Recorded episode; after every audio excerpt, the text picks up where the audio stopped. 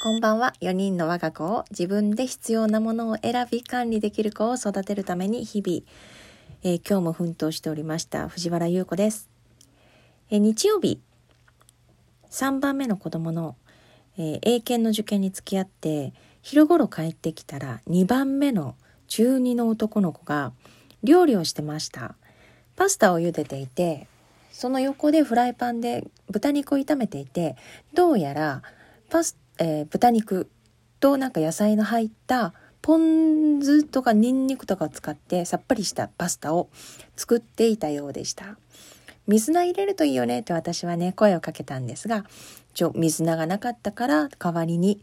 家にあった小ネギを使っていたようでした。でね彼の面白いところは家族が他にね何人も家にいるのに一人分自分の分しか作らないということです。これね子供によって全然違って1番目の長女は何か料理を作る時に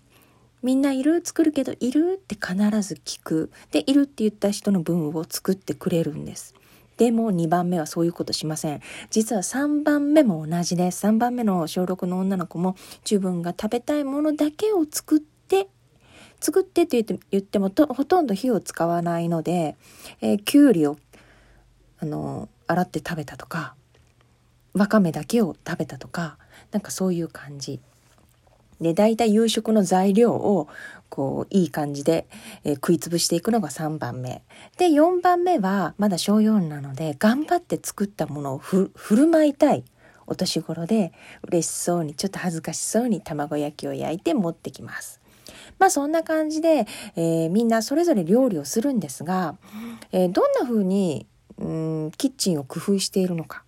ということについて今日はお話しします。子供が子供にか料理をしてもらうためにどんな風にキッチンを工夫しているかというと普段の料理で必要なものを取り出しやすくしまっている本当にシンプルにそれだけです普段の料理にっていうのはここが味噌で、えー、料理全般じゃないんですよ。普段の料理に必要な調理道具であったり調味料とかお皿とかが全て取り出しやすい場所にしまわれてるということです。でとりあえず料理に使うものを全部出してるお家っていうのがあるんです。えー、調味料とかもそうだし調理道具ですねお玉とか菜箸とか持ってるもの全部とりあえずかけているあのコンロの前にかけているとかいうお家があるんだけどいっぱいあればあるほど混乱します。情報が多くてどれを選んでいいか選んで料理をしたらいいか分かりません。調味料もいっぱい並んでいたら何を使っていいのか分かりません。選ぶのがねめんどくさくなっちゃうんですよね。なのであくまで普段の料理に使うものを選ぶっていうのがポイントになります。で、まあ、たくさんこうお玉とかいっぱいかけてる人はいると思うんだけどよく使うものっていうのは使ったら必ず洗うからいつも綺麗なんですね。でもめったに使わないものってあの本当にこうベタベタしてきます。これは調味料と同じですよね。よくこう使う調味料ならベタベタしたのは気づくから拭き取ったりするんだけどもう本当にいつ使ったのかわからないもう賞味期限がとっくに過ぎてるんじゃないかというようなどこか外国の馴染みのない調味料だったりすると確実に埃をかぶってねベタベタしているんじゃないかと思います。本当ね、えー、これだとねやっぱりこう子供だけじゃなくて他の夫とか家族が料理をするしやすい環境ではありません。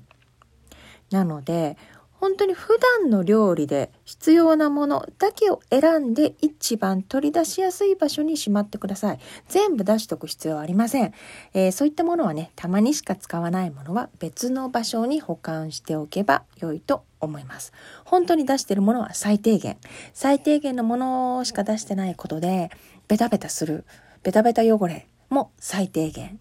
で済みますし、取り出す時に迷わなくていい。本当にこういいことしかありません本当にシンプルです普段の料理で使うものを、えー、一番取り出しやすい場所にしまう。その取り出しやすい場所っていうのは家庭によっても違うと思います。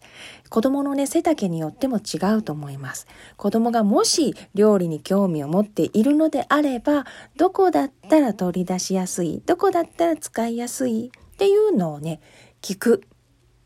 と、また子供もこう自分のことを料理、えー、することになんかこう頼ってくれてる信用してくれてる期待してくれてると思って喜んでどこに置いたらいいって考えてくれるんじゃないかなと思います。ということで今日は子供が料理をするためにどんな環境がいいかというお話でした。それでは。